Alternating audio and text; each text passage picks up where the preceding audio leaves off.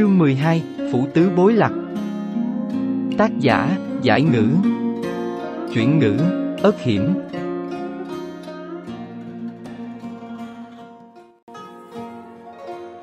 Phủ đệ tứ bối lạc Lăng Nhã không biết mình đã hôn mê bao lâu, chỉ biết khi tỉnh lại thì toàn thân đau nhức, trong miệng nóng như có lửa, thấy thấp thoáng bóng người quay lưng về phía mình, nàng vội vàng kêu bằng một giọng khang khang. Nước! Ta muốn uống nước! Mặt Ngọc đang dọn dẹp, mới đầu còn tưởng mình nghe nhầm, khi quay lại thấy đúng là Lăng Nhã đã tỉnh thì không giấu được sự mừng rỡ, vội vã trót nước đưa tới. Cô nương, người đã tỉnh rồi. Thay vì trả lời, Lăng Nhã đưa bàn tay Ngọc Gia chụp lấy chén nước uống ưng ngực, chén nước này giờ đây đối với nàng mà nói là thơm như rượu, mát như trà. Uống xong một hơi, miệng nàng đã giảm bớt khô khốc, nhưng vẫn còn khát nên nàng muốn thêm một chén nữa. Ta đã ngủ bao lâu? Lăng Nhã nhớ rõ lúc nàng nấc đi là vào ban đêm, mà giờ ở ngoài ánh nắng chói chang, nên đoán rằng mình đã ngủ ít nhất cũng được một đêm. Mặt Ngọc lấy cái đệm bông cũ lót ở sau lưng Lăng Nhã để làm chỗ dựa, giúp nàng có thể ngồi lâu một chút. Cô nương, người hôn mê khoảng 4 ngày rồi, toàn thân người nóng tới mức tay chân run rẩy, còn mê sản nữa, nô tỳ rất sợ người cứ như vậy mà ngủ luôn. Mặt Ngọc nói mà mắt lại ửng đỏ, ánh sáng dọi vào làm lộ rõ hốc mắt nâu đen. Lăng nhã nao nao, thì gia nàng đã dạo một vòng trước quỷ môn quan mà không hề hay biết, đáng tiếc, Diêm La Vương không chịu nhận nàng, nên trả nàng về lại Dương gian. Nàng xoa xoa gương mặt đã gầy đi rất nhiều của mình, nhìn mặt Ngọc cười hiền lành. Mấy ngày qua đã vất vả cho ngươi. Mặt Ngọc ngại ngùng cười cười. Nô tỳ không sao, chỉ cần cô nương khỏe lại là tốt rồi, chưa kể chăm sóc cô nương là nhiệm vụ của nô tỳ. À đúng rồi, cô nương ngủ lâu như vậy có đói bụng không? Nô tỳ đi lấy cho người một chén cháo nha. Nghe mặt Ngọc nhắc lăng nhã mới cảm thấy đúng là bụng đang trống rỗng, gật đầu. Cũng được. Mặt Ngọc rời đi không bao lâu, thì đã bưng một chén cháo nóng hổi quay lại, nhẹ giọng nói. Thân thể cô nương vừa khỏe, không được ăn nhiều dầu mỡ, nên ăn thanh đạm một chút. Nô tỳ có thêm ít muối vào trong cháo, không đến mức quá lạc, cô nương, người ăn đi cho nóng. Cảm ơn ngươi. Lăng nhã mỉm cười, rực rỡ như hoa sen đua nở trong ao, đẹp đến mức khiến người khác nghẹt thở. Mặt Ngọc ngơ ngẩn nhìn nàng, thật lâu sau mới thốt ra được một câu. Cô nương, người quả thật rất đẹp, tự như tiên nữ vậy, ngay cả Niên Phúc Tấn cũng không đẹp bằng người. Niên Phúc Tấn Thắc mắc của Lăng Nhã nhanh chóng được giải thích, tứ bối lạc giận chân năm nay 26 tuổi, 13 năm trước được chỉ hôn với nữ nhi của đại thần phí dương cổ là ô lạc na lạp thị, lập nàng ta làm Phúc Tấn, phu thê không thể nói là ân ái, nhưng cũng tương kính như tân. Tiếp đó trước sau lại nạp ấu nữ của Hồ Bắc Tuần Phủ Niên Hà Linh và nữ nhi của quản lĩnh cảnh Đức Kim vào phủ, lập làm chắc phúc tấn. Trong đó, Niên thì chỉ vừa vào phủ mấy ngày trước, cũng là do Khang Hy chỉ hôn, phủ tứ bối lạc trăng đèn kết hoa đại yến bảy ngày, ngay cả Khang Hy cùng thân mẫu của giận chân là Đức Phi cũng đến dự. Tuy chỉ là nạp chắc phúc tấn, nhưng tổ chức như vậy cũng không thua kém đích phúc tấn chút nào. Ngày hôm đó Mặt Ngọc được điều đến tiền viện hầu hạ, nên may mắn nhìn thấy niên thị, nàng ngạc nhiên đến giật mình, trước giờ nàng chưa từng nghĩ trên đời này lại có nữ nhân đẹp như vậy, tiên nữ cũng không đẹp bằng niên phúc tấn, vậy mà không bao lâu đã gặp được lăng nhã. So ra thì Mặt Ngọc thích vị cách cách mới này hơn, vì nàng xinh đẹp mà không kiêu ngạo, chẳng giống vị niên phúc tấn kia, nghe hạ nhân ở tiền viện nói là nàng ta cũng không dễ hầu hạ, Phủ tứ bối lạc chia làm ba nơi đông lộ, trung lộ và tây lộ, mỗi lộ có ba viện, hiện tại Lăng Nhã đang ở tại hậu viện thuộc Tây Lộ, tên là Lãm Nguyệt Cư.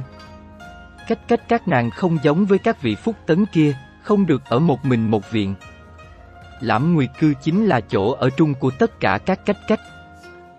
Còn ngươi, sao ngươi lại làm việc ở trong vương phủ, là vì hoàn cảnh gia đình mà bán mình sao? Lăng Nhã tò mò hỏi. Nãy giờ Mặt Ngọc nói rất nhiều, nhưng chưa hề nói về chính mình. Mặt Ngọc ngắm nghía bím tóc bóng mượt được cột bằng sợi dây màu xanh của mình, nghiêng đầu cười. Nô tỳ chỉ vừa điểm khế ước bán mình năm nay thôi, nhưng chỉ có ba năm, so với cô nương thì nô tỳ đến đây không sớm hơn bao nhiêu ngày đâu. Vì sao lại điểm khế ước bán mình, trong nhà không còn ai sao? Lăng Nhã vừa ăn cháo vừa hỏi, có lẽ do cô đơn, cũng có lẽ do buồn chán, tóm lại nàng rất thích nói chuyện với Mặt Ngọc.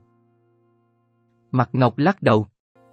Không phải, A Mã và Ngạch Nương của nô tỳ vẫn còn khỏe mạnh, còn có một ca ca và một muội muội nữa, năm nay ca ca của nô tỳ đã hơn 20 tuổi, đã sớm qua tuổi cưới thê tử rồi, nhưng vì trong nhà quá nghèo cho nên vẫn chưa thành gia lập thất.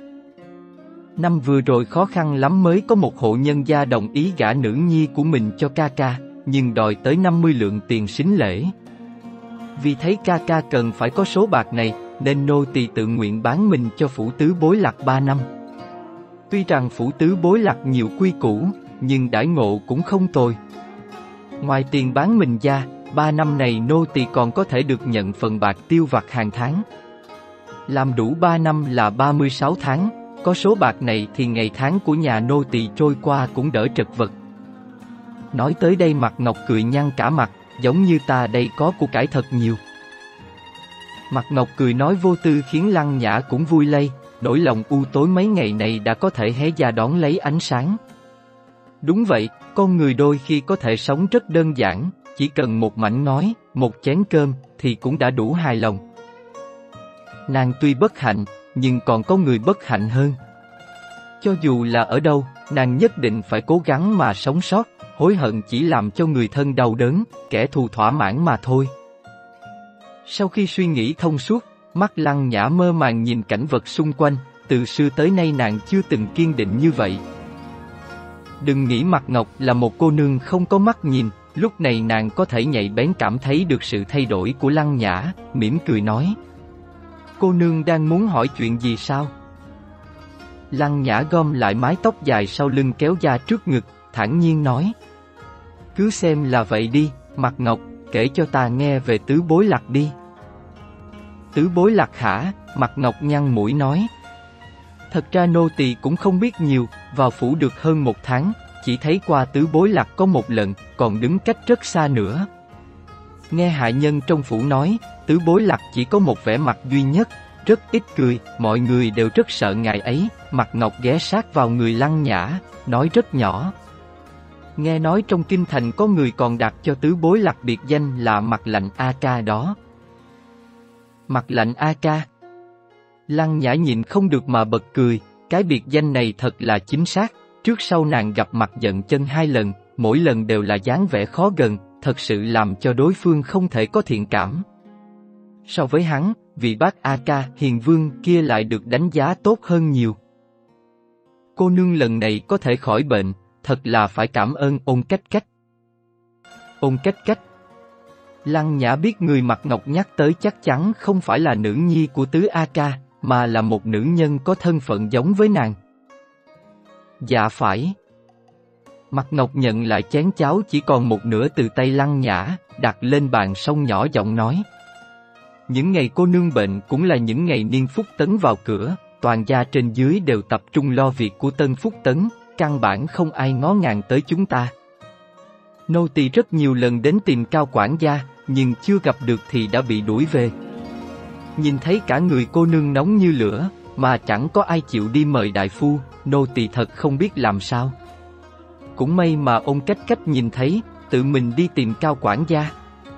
Cao quản gia thấy ông cách cách mới phái người đi mời đại phu tới xem bệnh. Sau đó ông cách cách còn đến thăm vài lần, thấy cô nương không còn gì đáng ngại thì mới yên tâm. Nếu mặt ngọc không nói, Lăng Nhã còn không biết là có chuyện như vậy xảy ra, trong lòng hơi lạnh. Ngay trước khi còn ở nhà, tuy là hoàn cảnh khó khăn, nhưng A Mã Ngạch Nương luôn yêu thương mình, vừa ốm đau một chút thì đã rối lên. Này, ở chỗ này, cuộc đời 15 năm của nàng trong mắt người khác chẳng qua cũng chỉ là cỏ rác mà thôi, sống chết chẳng ai thèm để ý. Lăng Nhã thở dài trong lòng, đè xuống tiếng cười khổ sở, nói Ngày mai ta muốn đến cảm ơn vị ôn cách cách này một tiếng, là thật lòng.